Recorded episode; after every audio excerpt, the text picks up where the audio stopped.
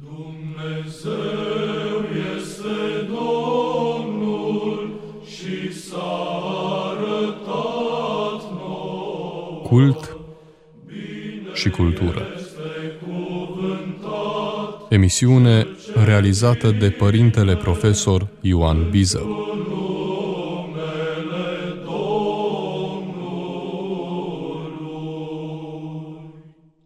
Dragi ascultători, am socotit potrivit să vin la întâlnirea cu dumneavoastră cu o meditație, cu o reflexie asupra acestui timp liturgic, apostolului Crăciunului.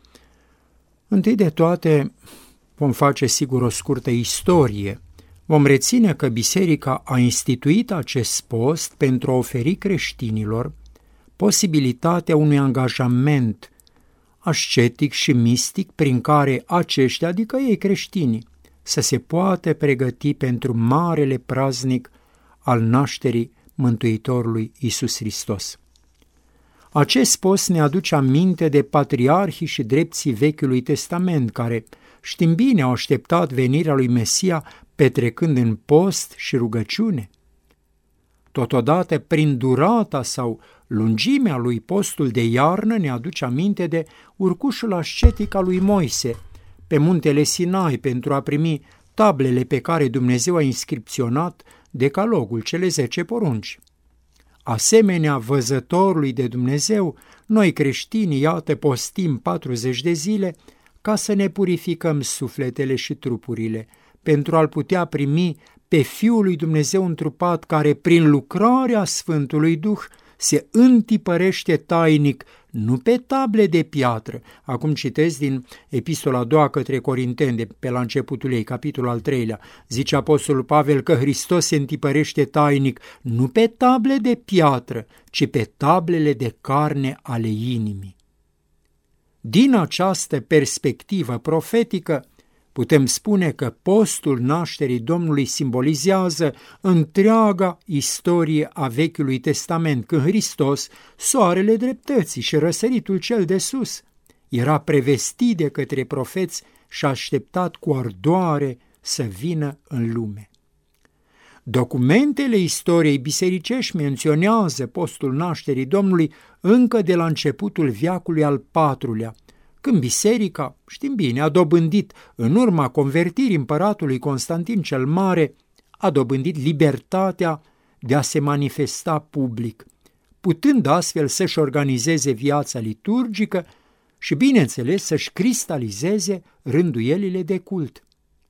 Este bine să știm că în vechime acest post nu era ținut uniform în cuprinsul lumii creștine, nici în ceea ce privește durata lui, și nici în ceea ce privește rigoarea regimului alimentar.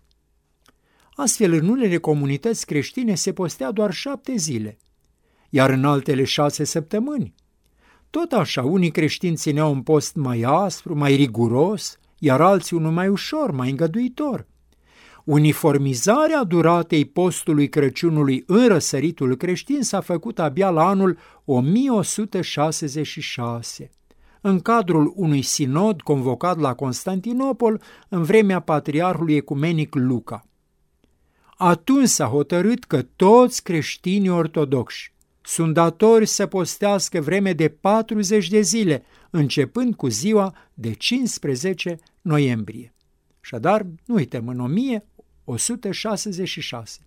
Ca urmare, se lasă sec în seara zilei de 14 noiembrie, când se face pomenirea Sfântului Apostol Filip, iar în ziua următoare începe postul propriu-zis care durează până în seara zilei de 24 decembrie.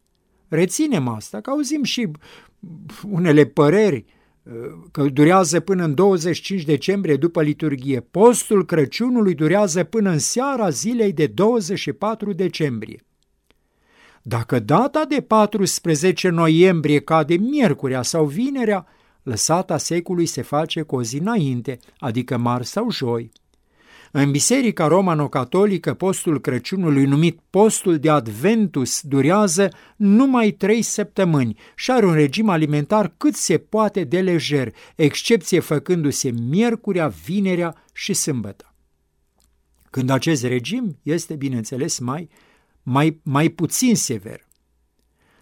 Cele patru duminici ale Adventului simbolizează cei patru mii de ani care s-au scurs de la Avram la Hristos.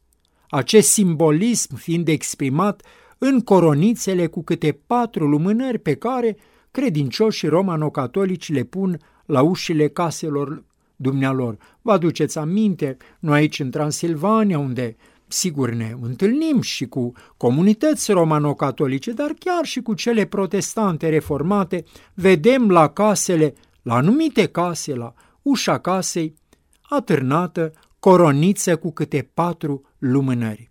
În ceea ce privește regimul alimentar, potrivit tradiției ortodoxe, postul Crăciunului este de asprime mijlocie, asemenea postului de vară, postul Sfinților Apostoli Petru și Pavel. Obștile monahale mai cu seamă se străduie să respecte întreaga pravila acestui post, cu ajunările, cu regimul de hrană uscată sau legume fierte și cu dezlegările pentru pește, unde lemn și vin, în funcție de zilele liturgice respective, care își deapănă ritmul străvechi de-a lungul viacurilor. Răstimpul dintre 20 și 24 decembrie are un regim alimentar mai aspru, iar în ultima zi a postului numită ajunul Crăciunului, această zi este una specială pentru credincioșii ortodoxi. Atunci se adune, ajunează, adică nu se mănâncă și nu se bea nimic, până în jurul orelor 3-4 după masă, reținem asta. Până atunci ține ajunul, așadar până în jurul orelor 3-4 după masă, nici până la miezul nopții și nici până la liturgia din ziua de Crăciun. În unele părți, credincioșii evlavioși încă mai obișnuiesc să mănânce în acea zi, ziua de 24 decembrie, ajunul Crăciunului, grâu fiert amestecat cu fructe și miere, în amintirea postului ținut de către profetul Daniel împreună cu cei trei tineri care au fost alături pe când se aflau robi în Babilon. În alte părți, ajunul se prelungește până la răsăritul luceafărului de seară. Acesta este termenul ultim, care, răsărita luceafărului de seară, ne aduce aminte, bineînțeles, de steaua ce a călăuzit pe magi de la răsărit până la Betlemul Iudeii, unde s-a născut pruncul dumnezeiesc.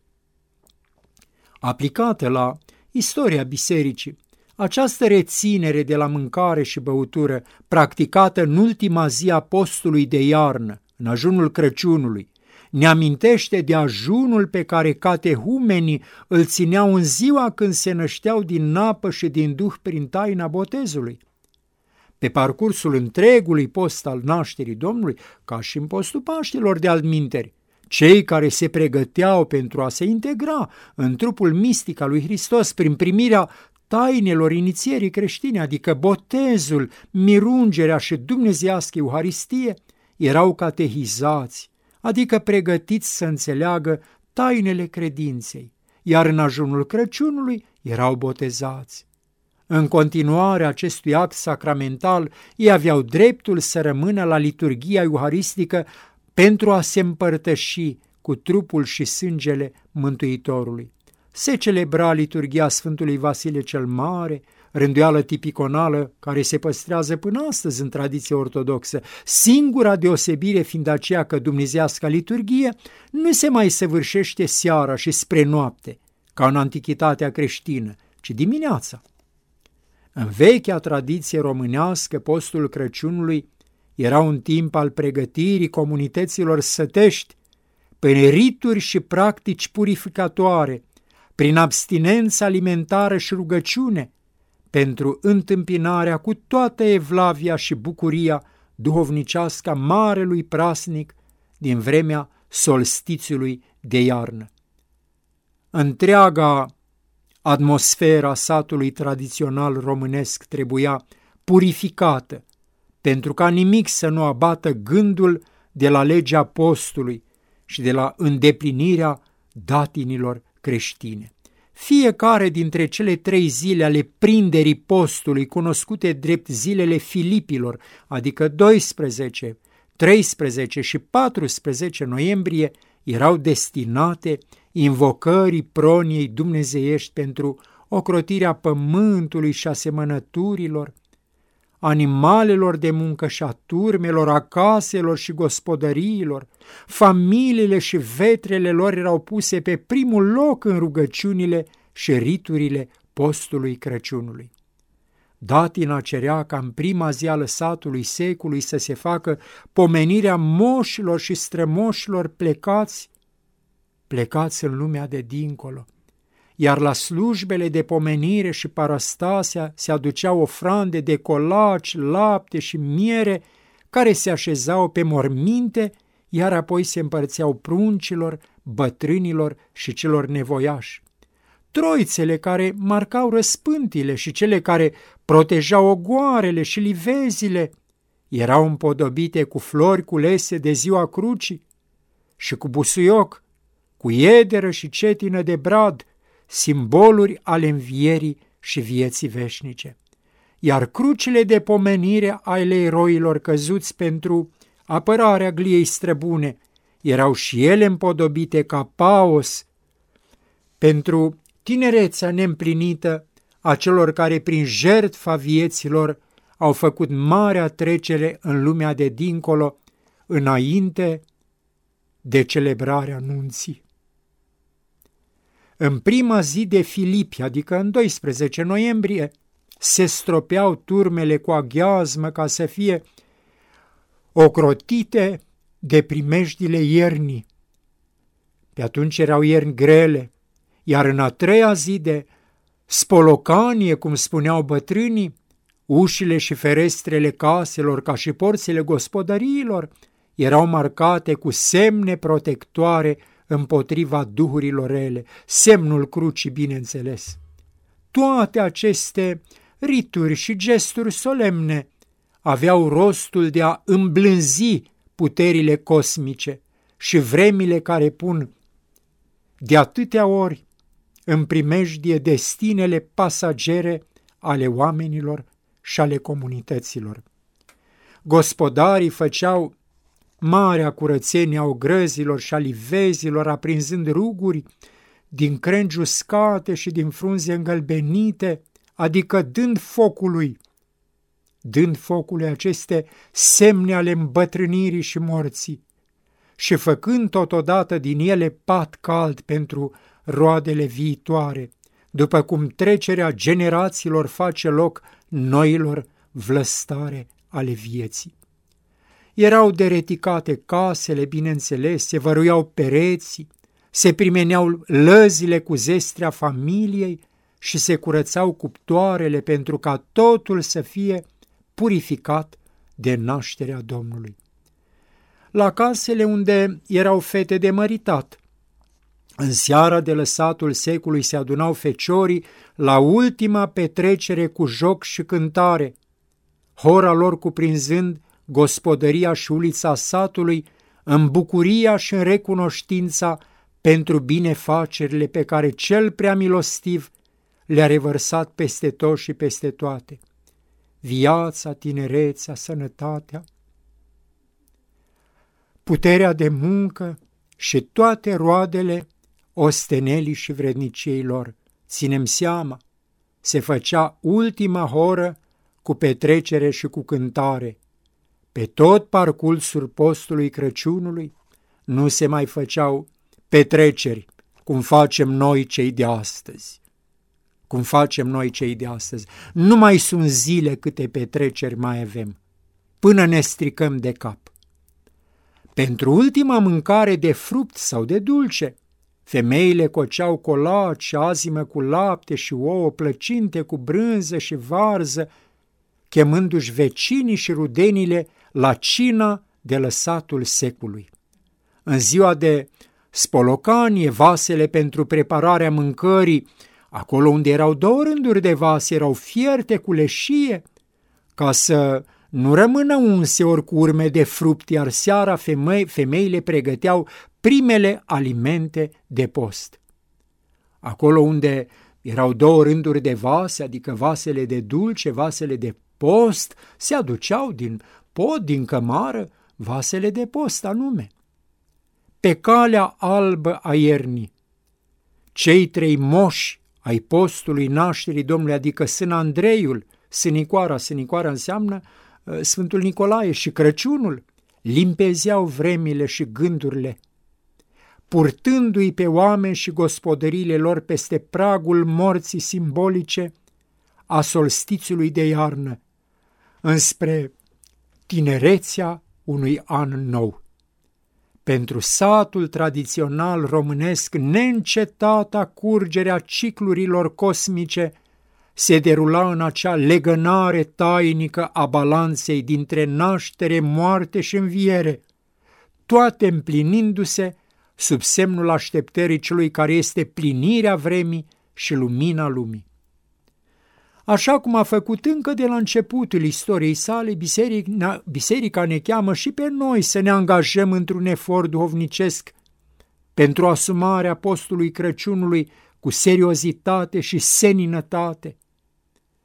Ca act de înfrânare și purificare, acest post ne pregătește pentru întâlnirea personală cu Hristos, așa cum drepții și profeții Vechiului Testament au așteptat ziua venirii sale în lume – pe calea acestui post, noi creștinii suntem conduși înspre frumusețea dumnezeiască a celui ce s-a întrupat pentru noi oamenii și pentru a noastră mântuire, născându-se din Fecioara Maria în peștera Betleemului. Este important să știm că și postul Crăciunului, înțeles ca efort ascetic asumat atât în planul vieții trupești, cât și în al celei spirituale, bineînțeles, ne face apți pentru primirea lui Hristos în Betlemul inimilor noastre. Reiau acel cuvânt, acel cuvânt foarte important pe care îl găsim în ultima carte a Noului Testament, în cartea Apocalipse, în capitolul al treilea. Zice Domnul Hristos, iată, eu stau la ușă și bat de va auzi cineva glasul meu și va deschide ușa, se înțelege, ușa inimii, ușa ființei, de va auzi cineva glasul meu și va deschide ușa, voi intra la el și voi cina cu el și el cu mine. Exercițiul duhovnicesc al acestui post de iarnă contribuie decisiv la restabilirea firii noastre cele adevărate, ceea ce înseamnă că prin respectarea disciplinele care suntem chemați în această perioadă, anului liturgic, devenim mai umani, adică mai conformi cu omenitatea dumnezeiască a Logosului întrupat în istoria lumii. Desigur, fiecare dintre noi știm că simpla respectare a unui regim alimentar nu are nicio valoare morală dacă acest efort, dacă acest fapt nu devine o formă de expresie a postului duhovnicesc. Cu alte cuvinte, Biserica ne cheamă ca odată cu abținerea de la anumite alimente să înmulțim rugăciunea, fapta bună și dragostea față de semeni. Într-un cuvânt să ne înnobilăm sufletește. Să ne înnobilăm sufletește. Este important să conștientizăm că, dincolo de regimul alimentar în sine, există un post al minții care constă în abținerea de la speculații zadarnice, inutile, deșarte, de la acumularea unui noi ani de informații inutile, de cunoștințe ce se multiplică prin ele însele, într-o înlănțuire aberantă, fără niciun folos pentru opera lui Dumnezeu și pentru zidirea spirituală a semenilor, fără niciun folos. Tot așa, în vremea postului Crăciunului, suntem chemați să rezistăm tentației grăirii în deșert, ceea ce înseamnă atât pălăvrăgeala ca distracție și plăcere, cât și transformarea graiului în instrument al puterii și profitului, al propagandei și publicității, al demagogiei și corupției. Postul postului minții corespunde, bineînțeles, Bineînțeles, și abținerea de la zgomotele și imaginile nocive care ne asaltează în această epocă dominată de ecranul televizorului și al telefonului.